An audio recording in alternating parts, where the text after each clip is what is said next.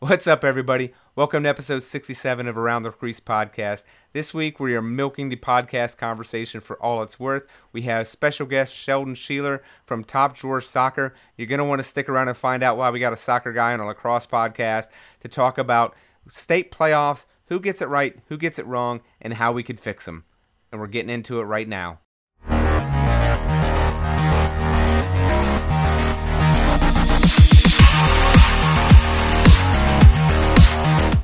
All right, everybody. So this week on the Around the Crease podcast, we're going to be talking about the playoff system because the last few weeks has been pretty much dominated by talk of lacrosse playoffs, and mostly with some criticism and some rightly so on how different state associations uh, handle those different playoff formats and what's right, what's wrong about them. So this week I thought it was going to be interesting. So Sheldon Sheeler, who works for Top Drawer Soccer, he also, as you'll find out, he was uh, my professor in college, but he also worked for the Maryland State Association for a year, and he has covered high school soccer and high school sports for almost three decades now. So he is well, well versed in the various high school playoff formats. So there was no one else I could think of that would be better to talk about whose playoff system may be best, what the challenges and advantages are of different states, associations, and playoff systems. So this week we're going to be talking with him, and of course we have Michael Ward back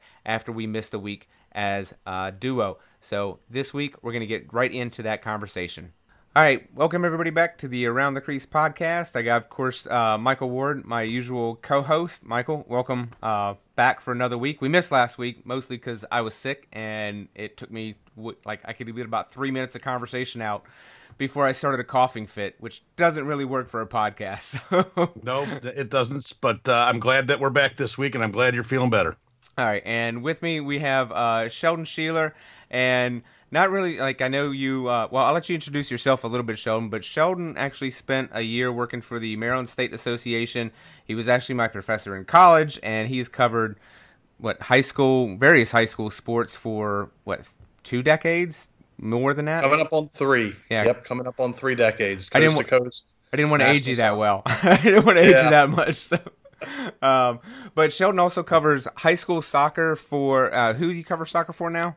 Oh, it's uh, Top Drawer Soccer. Top Drawer Soccer. I cover soccer all around the country. And I guess that's pertinent because, um, honestly, over our lifetime of knowing each other, like soccer and lacrosse have a lot of similarities just in generally the demographic of the sport that plays, um, the affluentness of the sport of the uh, people that play, but also a lot of the the teams. There's a lot of overlap in uh, like a lot of the teams that play and stuff like that. And Sheldon is very knowledgeable on various state associations and how they conduct their playoffs and that's what we're talking about today. Is we're going to talk about playoffs and I guess kind of what works and what doesn't um, for the most part. Because Michael, I saw you got into a little of a conversation this week um, that may have just kind of solidified my idea. Because obviously the last couple weeks we've had pretty good conversations about various playoffs from Florida with Lee Roggenberg from Florida Lacrosse News, and then Chris, Chris Garland when he talked about the Michigan playoffs. Um, so I'm gonna kind of let you kick off a little bit of the conversation, kind of fill us in on what happened in the last, I guess, few days or last week. Well, it was basically um, a conversation. Let's so Ohio, Illinois, and Michigan, and I'm in Indiana right now. All are uh, all of their their their uh, state sanctioned. They weren't always state sanctioned. They used to have their own lacrosse association. Indiana still has their own uh, the Indiana State High, or the Indiana High School State Lacrosse Association. So they run lacrosse playoffs for Indiana, where the state entity runs it for Michigan, Ohio, and Illinois. Um, and that's where there's the disconnect, the problem. Indiana starts their playoffs tonight. They're they're in effect going on right now. It's what is tonight Wednesday, yeah. uh, and that and that's going on now. So what Indiana does is they take the top 16 teams they have their own ranking system, and they take the top 16 teams and then they seed them, one through 16, and then they play in a bracket format, which I love, which I think is great. Uh, you have to make it. You know, it's not everyone can make the playoffs. That's that. That's that's the part that I like the most. Um, Michigan now has two divisions of 64 teams. So that's 128 teams in the playoffs for Michigan lacrosse that's a lot of teams. That's I mean, what's the point of the regular season is one of the things I say. And B, teams are going to get blown up. That does not help the sport. Same thing as Ohio. Uh, they have 64, two divisions. And then Illinois has 89 teams, which they break up into eight sectionals. Um, the thing that got most heated was the Illinois bracket because Illinois uh, did not. They don't seed it. They don't. They break it down by region, uh, by area, by location. Yeah. It's not by anything else. So, for example, on Friday night, if all holds true, Loyola just won their uh, semifinal game. They just beat uh, um, Maine South. New Trier plays Evanston right now. That's the one and two team in the state. That's the last 20 years. I think they've been in every championship. Yeah. Except two in the last, tw- eh, probably in the last 25 years. Uh, and now they meet, they'll meet on Friday in the sectional final. There are teams that will go farther in the playoffs for Illinois that would lose to both teams' JV teams and they will have a they will have a better opportunity to win the state championship. So that's where the that's where the argument came from. Now I've heard it from parents, I've heard it from coaches, I've heard it from players. Uh, I've heard it a lot from parents actually that you know there was one of the reasons was my son has played three years and he's been in the championship game for three years. Now his senior year he might not have the opportunity to play again, even though they've done everything they were supposed to do. Um, it didn't. It wasn't this way last year and now it, it now the the state association changed it. Now, uh, I know Sheldon, you worked with with associations. I was a lobbyist in Illinois. I worked with the IHSA.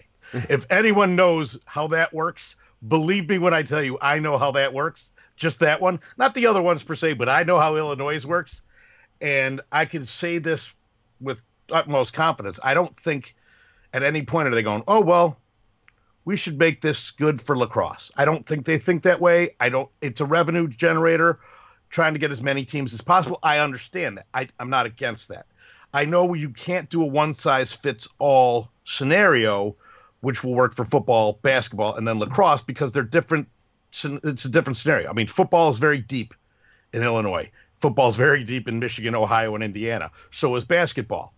So I understand there's transfer rules that have now applied to lacrosse. There are uh, travel restrictions that have applied to lacrosse, which which hinder lacrosse, but they are good for what the other sports are. But I don't see at any point uh, a, a, bureau- a government bureaucracy saying, well, we need to make adjustments to this. So it's one size fits all. So that's where the disconnect came from. Um, as we talked to Coach Garland last, yes, uh, last week or two weeks ago, when Brother Rice was playing Cass Tech. They're a first year program playing in the playoffs against Brother Rice, the 24th ranked team in the country. Uh, they could have beat them 100 to nothing. I mean, what's to stop someone from doing that? You know, th- there's no upside. There's no there's no upside, and that's and that's where I you know I I have a problem with it. Uh, I like a seeding format.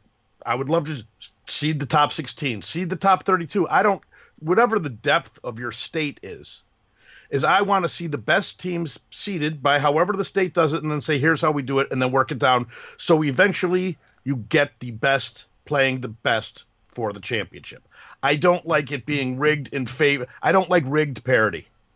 I don't like saying let's knock out the two top teams for the sake of getting a new winner in there because that's that's that's detrimental to the sport. That's especially a sport like lacrosse, which, like hockey, teams in hockey, kids leave their high school teams and play on travel teams, and that's watered down. Uh, I and I've already heard that people talking about that happening now. So those are some of the issues that I have. Um, and the compliment I made was about Indiana doing it the right way, and sort of I got you know attacked for it, which I just sort of laugh about. Like I'm giving you a compliment, and you're saying I'm wrong. I'm like, I've never had so many. I ran for political office in Chicago, as you know, Mike. Uh, I've never had so many anonymous people attacking me in favor of a government bureaucracy since I ran for office. Yeah. That's literally like, oh, I, I, I am like, oh, it's, I feel like I'm running for political office.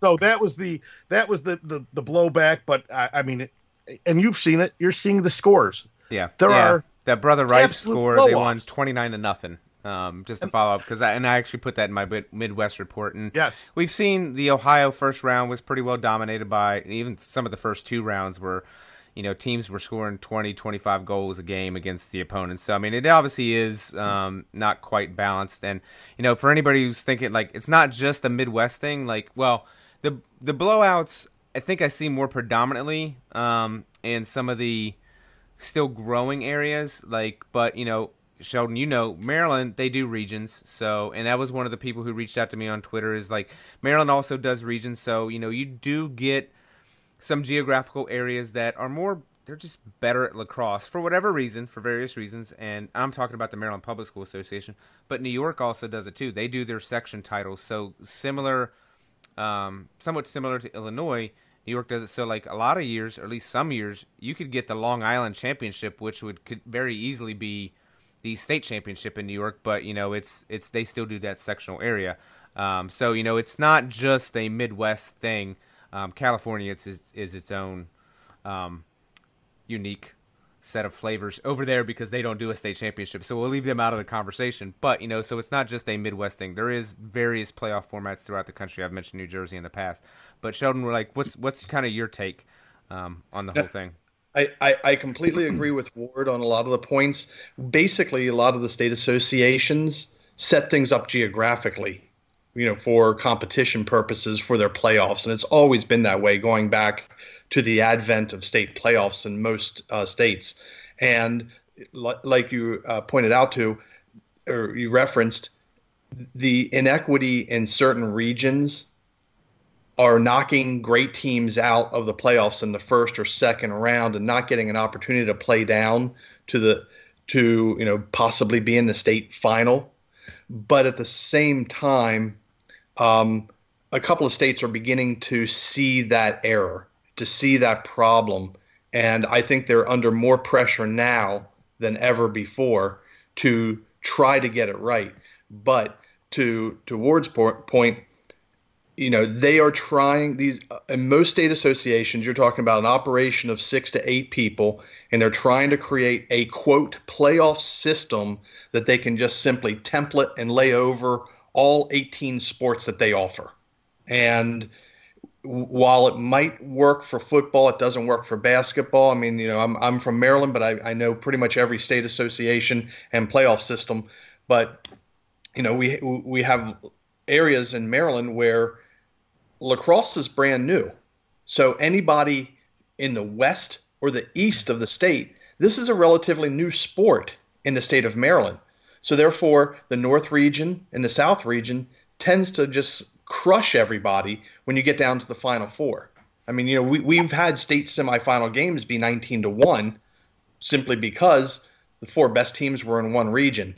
Um, and it, we're seeing these government agencies just simply not able to adjust or not even really willing to adjust to that. Yeah. Um, and and part of it is if they adjust to one, then they have to adjust to all. And they don't really feel they've got the manpower or the wherewithal to actually tweak every system to its best possibility.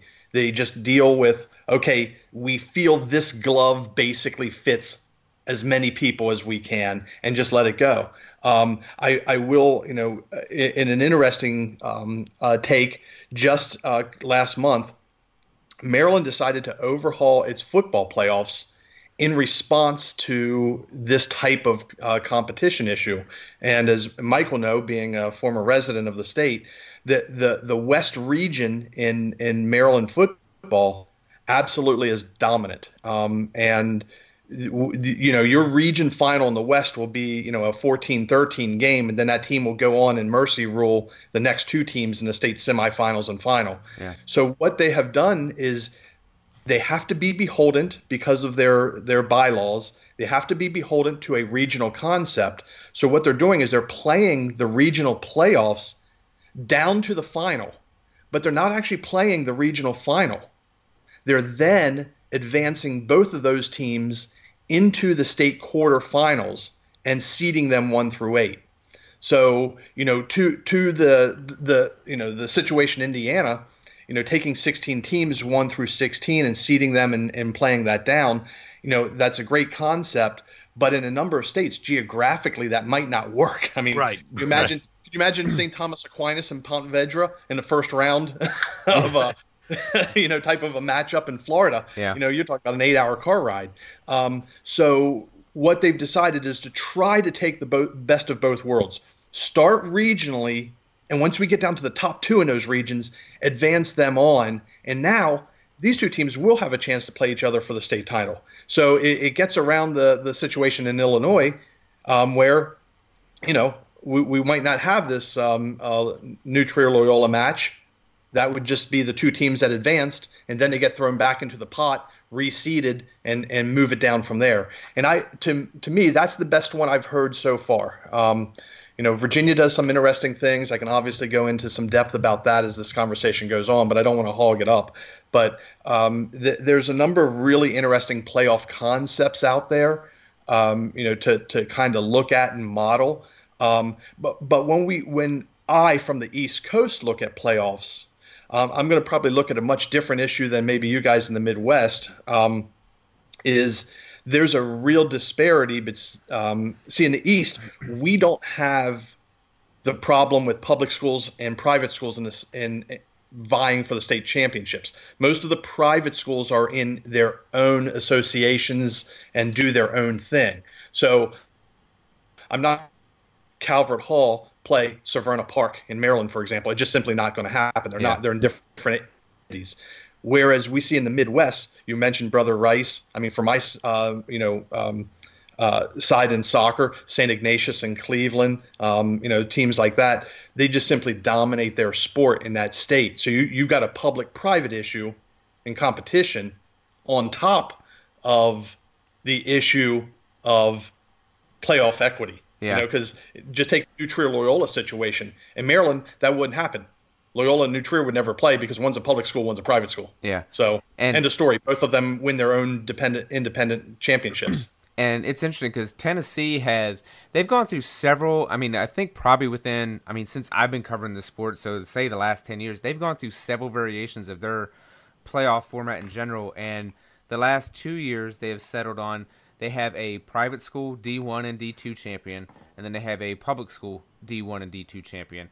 Now, that is because well, it's be partly been able to change so much because they're not haven't been a sanctioned sport. But I believe starting next year, year before. Oh, looks like we lost Sheldon. We'll have to get him back. Um, but starting next year, year before, we're actually going to they're going to be a state sanctioned sport, which means I don't know what at this point. Like if they're going to keep the same format, if they're going to go to something completely different. I don't know what they do in the um, uh, in football or basketball. So I think that's going to be pretty interesting to watch. But I mean, Tennessee has tried to kind of fix it, I guess, if you want to say, like to kind of compensate for that public school and private school discrepancy. Um, so I'm not sure, you know, if Illinois, Indiana, some of the Midwest schools, if Michigan, like I don't know if we'll see them um, moving to something like that. Uh, I don't know. What's what's your take on that? Like, do you think that would kind of help the Michigan? Like, do you think not eliminating, but kind of giving them their own? I mean, if you look at the MIA and Baltimore, they you know they have their own thing. They don't participate in the state association playoffs. Like, what's your kind of take on that? For I mean, we're just talking lacrosse. I don't think yeah. it's a. I, I don't think it's a is a big issue. Um, and I actually I think the issue will be the in the Midwest. Uh, so again, coming New Trier is a very big school. Yeah. They have a big athletic department. They can compete. I don't see I, I don't see it as big of a problem in the Midwest as I've seen it in out out in other areas. Um, granted, Brother Rice is dominant. Uh, Detroit Catholic, pretty damn good. But Forest Hill Central is the, probably the second best team in, in Michigan, and Forest Hill Central is a public school, and they could and they could give uh, and and they'll probably they, they could give Brother Rice a run, but they've only played him once because now they're in Division Two. Yeah. So I'm assuming if all holds, it's going to be a Brother Rice uh, Detroit Catholic Central final. Forest Hill Central, it could be a toss up. I would love that, and there's where my seeding comes in. Yeah, I would love to see the best 16 teams regardless or the best 32 if you're deep enough to bring up 32 teams that's the point. Uh, so i don't see a public private issue. Yeah. As, as much as i've seen it out in the other areas. Yeah. Uh, especially in like in new york um, uh, maryland the public private so I, I actually think in a few years like michigan i think the heartlands uh, uh, of Michigan, the big public schools, the Carmels, like here, I think they're going to start dominating because they just have so they just numbers. I mean, and it's becoming such a big sport that it'll just be a big, huge powerhouse. So yeah. I don't see that as the bigger problem. Uh, the main issue when this started, when you were talk- referencing, was because it was people from Indiana like saying that we need to be recognized by having state sanctioning. And my point was, you might not want to wish for state sanctioning, yeah, because everyone was saying it screwed things up, and they're like, well, we want, and and I kept saying, what will it give you? It's not going to. I, I I've still yet to have someone say, they said, oh, there's rules in this. I said, I that still doesn't that doesn't tell me anything. So, um, and of course, there and what Sheldon was talking about the the Maryland uh, football, how they how it was uh, regionally, and then the top two were thrown into it. That sounds like a like a great idea for a very deep type of, of pool. I, I I think that's a great idea. It's not one size fits all, and my problem is everything's trying to be one size fits all. I, and I know it's wishful thinking. This is always wishful thinking. I wish all the teams could play in one big Midwest tournament. I would. That's not happening. This is all wishful thinking, and, and knowing this, there's never going to be the perfect solution. There's yeah. never going to be. Um, but that's what we talk about, and that's what brings people to t- watch and, and debate. Yeah. Well, you know, we got to play devil's advocate a little bit. And Sheldon, since you worked at the MPSSAA for, for a year, like, why don't states just say, you know, we're going to do this for lacrosse because it works for that sport. We're going to do this for soccer. Like, why don't they just say, like, all right, you know, we're just going to, you know, let everybody kind of pick their own kind of playoff format and what works best for them? Um, well, um, unfortunately, I got bounced from the conversation a little bit. I probably missed some key points, but I, you know, hopefully we can go back to some of them at some point. But le- to deal with the MPSSAA, uh, I I was a, a, program director there for just one year. It was a contract year. Um, I was helping them transition between two new directors, and um, and I you know that that be a short term situation. To answer your question, because this actually came up in the one year that I was associated with them, was the playoff um, format for football was different than all other sports. And because of that, there was a group of uh, individuals threatening legal action against the state to make football a regional based playoff format. So, therefore, the answer was to expand the playoffs in such a way that they could have a football regional playoff.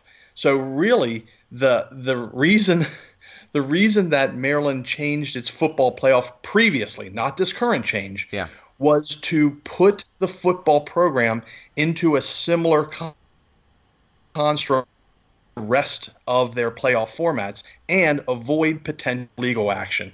So I think that's where that whole government CYA situation is going to come into play and prevent something as a progressive idea like this of you know making each sport work better in a state. Just you know hey they just don't want to deal with it. They don't want to fight that battle. They don't want to have that heartache. It's just easier for them to say this is what we do for everybody. Suck it up and deal with it. Yeah and that's unfortunately where we're at in a lot of states. I mean, you're in Indiana ward. I mean, you know, uh, talk, when you talk about, you know, um, you you know, you you might get something that you're not uh, wanting.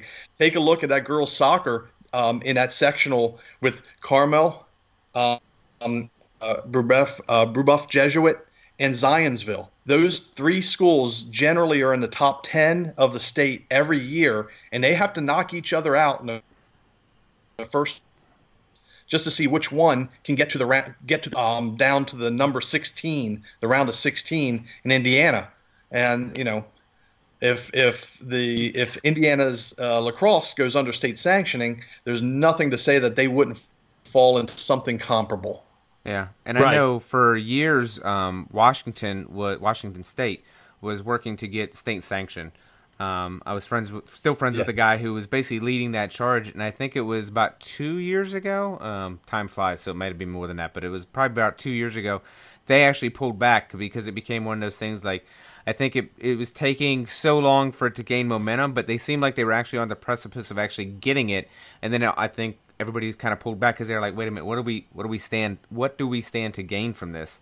So there was that moment there, like like once you find out everything that falls under like oh you're in a state association now you have to do x y and z. I mean i know um in previous last week's conversation i had with uh, chris goldberg from philly lacrosse like that was a big and i know with the mia in, in baltimore too like that's a big reason why some of the Inter-Ac schools in pennsylvania and the mia schools in maryland like they don't participate in the, the state association playoffs because it's just the rules are different and they just don't I don't want to say don't want to abide by them, but I mean that's kind of what it comes down to. Like they're they just they're like, "Oh, we don't want to do exactly that," and some of it various reasons, travel. Like there's various reasons as to why, and I'm sure it varies by state to state, but there are some, you know, advantages and disadvantages to being a state association sport versus some others.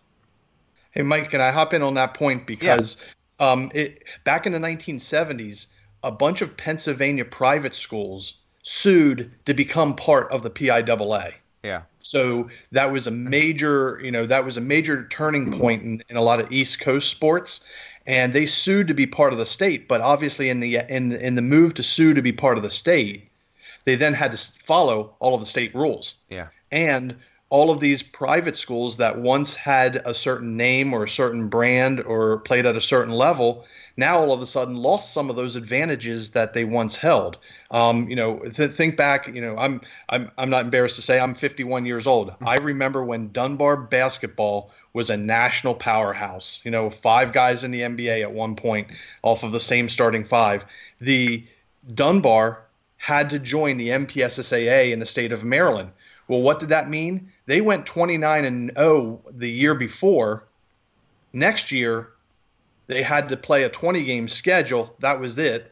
And they couldn't travel more than 300 miles. So all of the advantages that Dunbar held as a as a school to lure students into, you know, um, uh, basketball playing students into their school yeah, was stripped away. And and if you look at, at Pennsylvania now, a number, an, an absolute large number of Pennsylvania private schools, not only are they a non-factor athletically, a bunch of them have actually closed. Um, even Bishop Hafey in my wife's hometown, um, you know, boarded up shop. They no longer had a, a reason for a student to come to their school other than it was private. Um, you know, there's no other benefit to that school anymore, um, and and and so many of those schools have lost traction. Um, who you know, and you know, like I say, you go back 40 years, I don't think they ever envisioned that would be the case. yeah.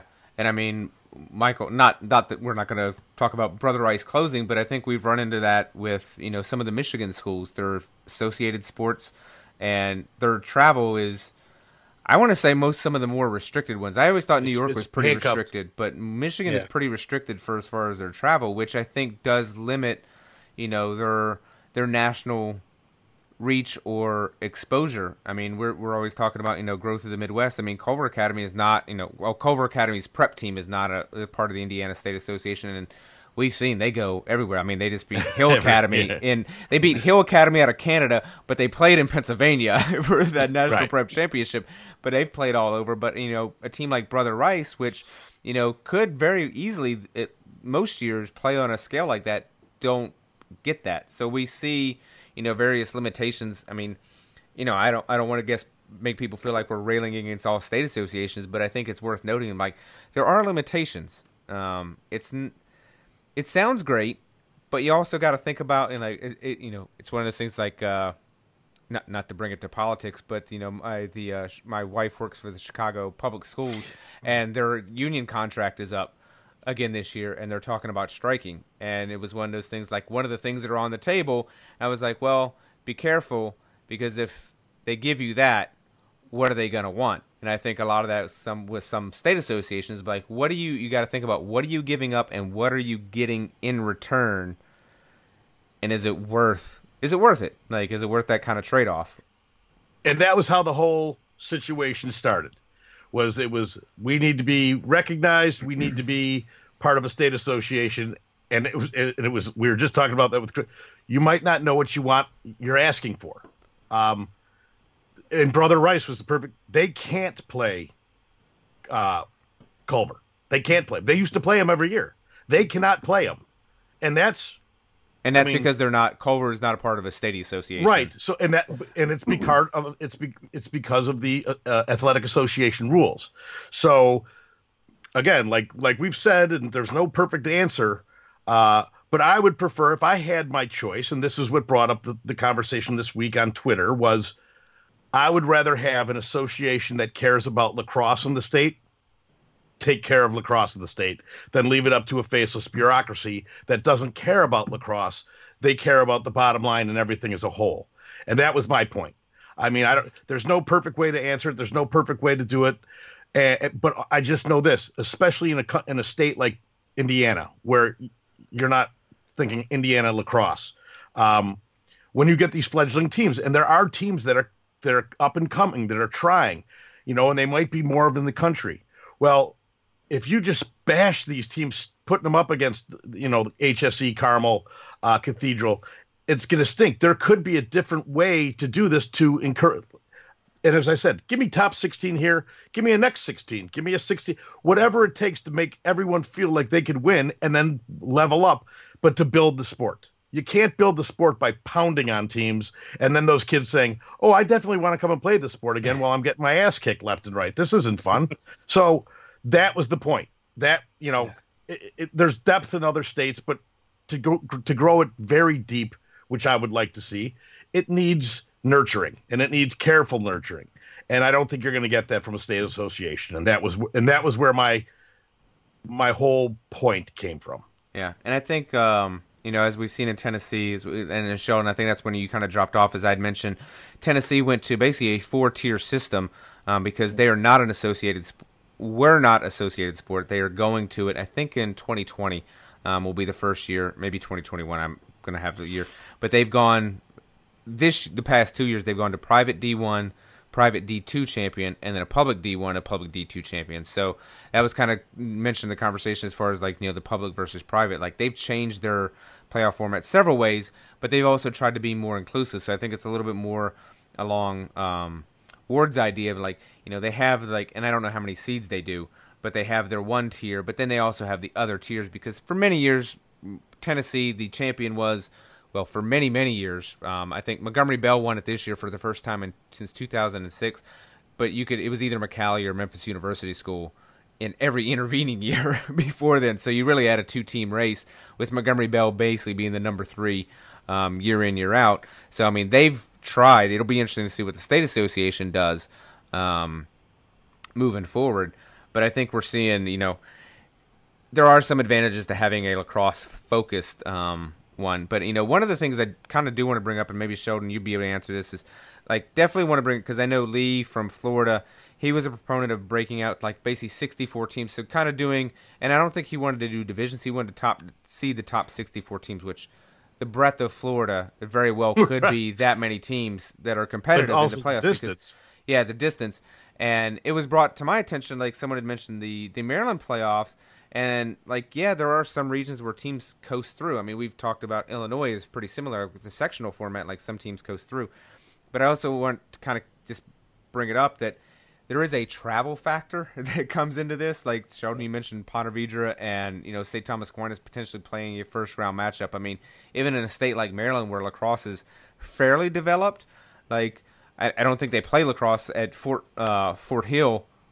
I got that right. Fort Hill in Cumberland, Maryland, and then Wicomico on the Eastern Shore. Like those teams, you don't want those two teams playing in the first round because that's a you know five six hour drive. So I mean, there is also some limitations in you know, with how you're actually going to be able to seed a playoff system and how many teams you're going to get involved. Because I mean, there is some advantage to having teams involved in a playoff. I mean, I, I can't really speak to the Cast Tech guys getting beat 29 to nothing. I don't know how much they felt like they were in a playoff game at that point, but I mean, you, I mean, doing something more kind of along the lines of maybe like a first tier and second tier kind of hate to even use that term because it makes everybody else feel like they're not as good. But I mean, you know, the developing programs are programs that you know they're. I mean, there's just teams in Michigan that are not as good as Brother Rice. This flat out. I mean, there's developed teams that aren't as good as Brother Rice. That's Right. not really a slam, but um, like I Sheldon, I'd be kind of curious since you're pretty well versed. You know, I've, in the past I've given my professed my love for the New Jersey um, tournament system because I like the Highlander version of there can only be one by the I end of love the that, year. though. Um, but you know what? You know, is there any state associations that you kind of see as like, oh, they they do it well, or maybe they do it better, or maybe it's just like you know they have you have a a favorite.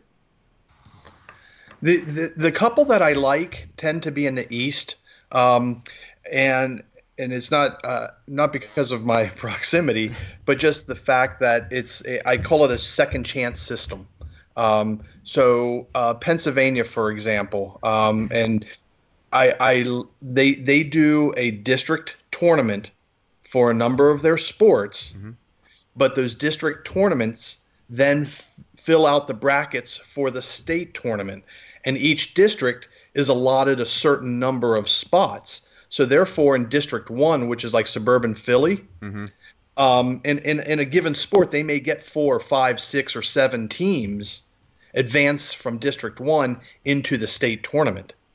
So you can get to the semifinals, and all you're playing for in the semifinal and district final is just what seed you're going to get in the state tournament. You've already secured a spot. It's almost like the NCAA tournament. Yeah. Because, you know, you're like, okay, I'm over the hump. I'm in the semifinals. I've already got one of the top four seeds. I know I'm going to the state tournament.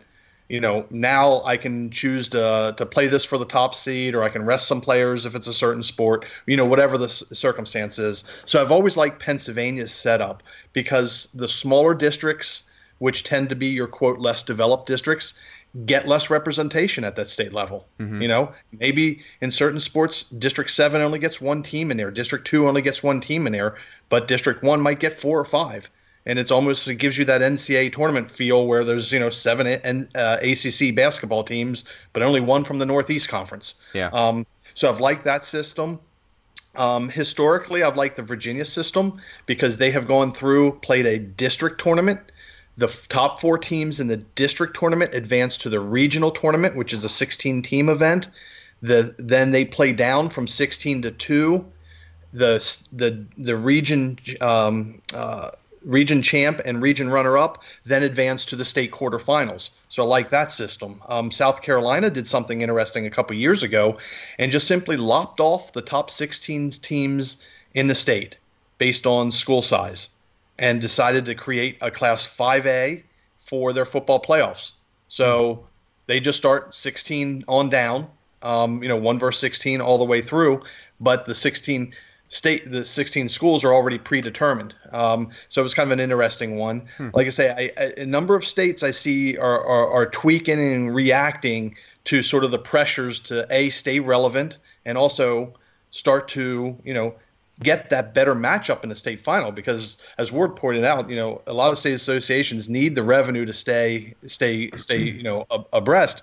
Well you know what? You'd rather have that revenue in a state final game than on the district level, and then just know you're going to have a bunch of blowouts the rest of the way that people won't care about. Yeah. You know, so if they really start funneling this toward um, a true state title game, which I think Maryland is doing in their football. Now, it doesn't apply to any other sport in Maryland, just football right now.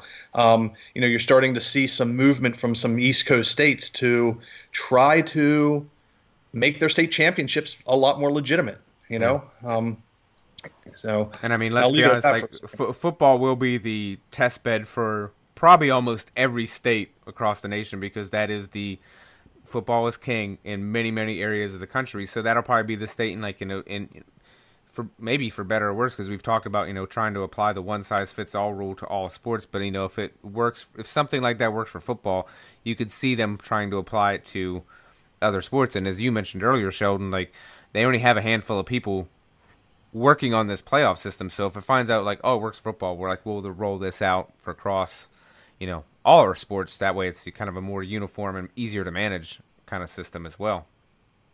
yeah, I think I definitely could see that happening. I think this is going to be the test ground for it.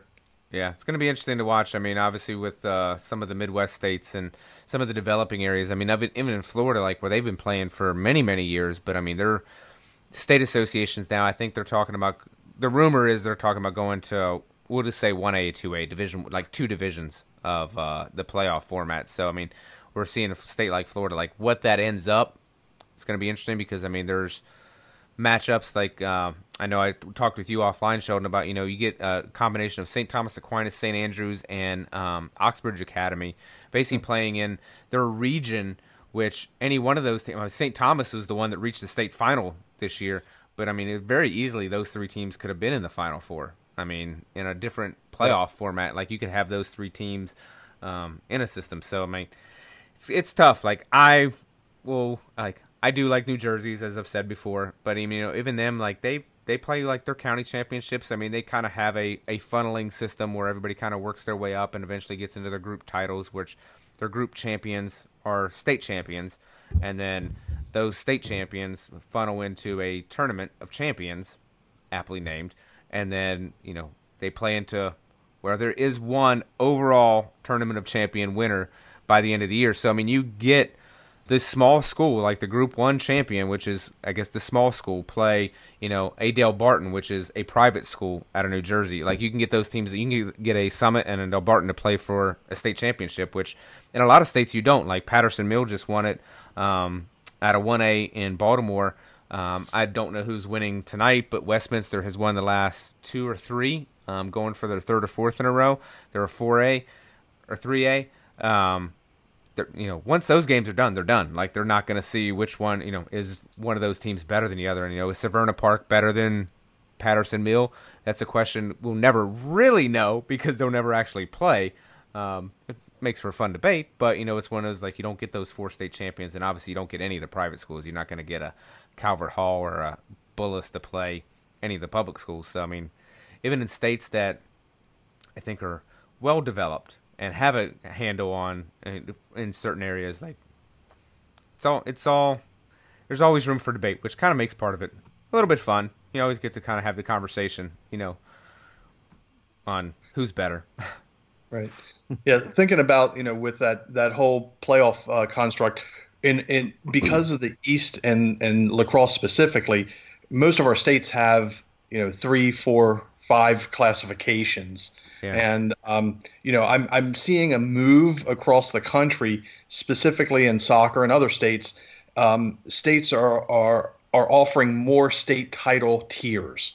You know, like Florida recently went to like six classifications for soccer. They've got eight state champions for football. Just 15 years ago, there was only four of one and three of the other. You know what I mean? So, but that that watering down of that process now creates another problem with appropriately putting these private schools where do they belong, and that becomes an issue that lacrosse may finally see once there's enough schools in various states to justify, you know, three or four classifications, and all of a sudden you do that by enrollment, and somebody, you know, uh, a small private school is down in 1A playing against rural community schools and just whipping them up like what happens in Florida, that creates a whole nother set of uh, of um, podcasts for you to try to unwind to try to unwind that problem because that problem does exist in the East, um, and and one that I think Connecticut has taken a very um, a very interesting um, approach on uh, called the success rule. So they take your last three years of postseason play, and if you make the quarterfinals in two of the past three seasons, you get bumped up a classification next year, and that's their way of not leaving a St. Joseph down in 1A to smoke everyone. Yeah. You know, like eventually they'll just be too good where they should be playing up in the in the double L or L bracket. You know, that's more appropriate to to to the, to the brand of um, in my case soccer they're putting on the field. Yeah. And and I think ultimately, you know, you may see some more states. Uh, I, I, know a number of states were watching this success, um, and even Illinois is doing that now. Like um, um, uh, Quincy Notre Dame for girls soccer just got moved up a classification because of its past success. So therefore, I, I know there's a number of states kind of keeping an eye on this success ratio and how to deal with private schools being in those smaller uh, enrollment bra- bands, but not really being in that smaller enrollment uh, um, banned as far as competition is concerned. Right. I mean, if you think about like what boys Latin would probably qualify as what a one A Oh, school every- in Maryland. Yeah, n- other than DeMatha, DeMatha would be a 3A in Maryland. Every other um, private school in Maryland would be a Maryland 1A school. yeah, so that'd be like So- Calvert Hall, which you know I literally had a coach tell me uh, yesterday that they may be the best MIA team ever. Would Yeah. play a Patterson Mill, you know, which is Yeah. the one A I- champion. Like it probably it'd be it'd be unbalanced, like talent Yeah, wise. Cal- yeah. Cal- Calvert Hall would come in as a Maryland 2A, maybe 3A, based on their enrollment. probably still. But they wouldn't even be in the large school classification. Yeah, that's so. Yeah, that's uh. So, future podcast if uh, some of the states ever go ever go that route. I mean, obviously we, some of the Midwest schools, and I think even Florida, um, because obviously there's the. It's been a big deal in Florida for the past two years because the public school has won the last two championships. That was the first two times in history um, that one of those that a public school had won. So I mean, maybe we're starting to see the shift you know, in the other direction where pu- private schools aren't dominating, but for so many years it was Lake Highland and St. Andrews. So it's going to be interesting to see how all this, all this stuff plays off. But uh, Sheldon, before we, we let you go, um, let everybody know where they can kind of find you online if they want to follow any of your work or kind of check you out. Yeah, I, I, I do all of my writing for Top Drawer Soccer. Like I said, I cover the national high school soccer scene. So topdrawersoccer.com is where we're at. And uh, our Twitter handle is um, uh, TDS underscore HS underscore soccer. So for TDS high school soccer. And, um, you know, we're, we're, we have a unique problem because we go year round. You know, soccer's played depending on where what state you're in. Yep. It's year round, so it's a whole different ball game. But um, you know, there there's a lot of really neat um, playoff ex- examples out there um, that you know states can take a take a look at if they're really interested in trying to improve their end product. Yeah. Okay. All right, Sheldon. Well, thank you so much for, for being on and lending your insight. I really appreciate it. Yeah, thanks guys for having me on. Thank you. Bye.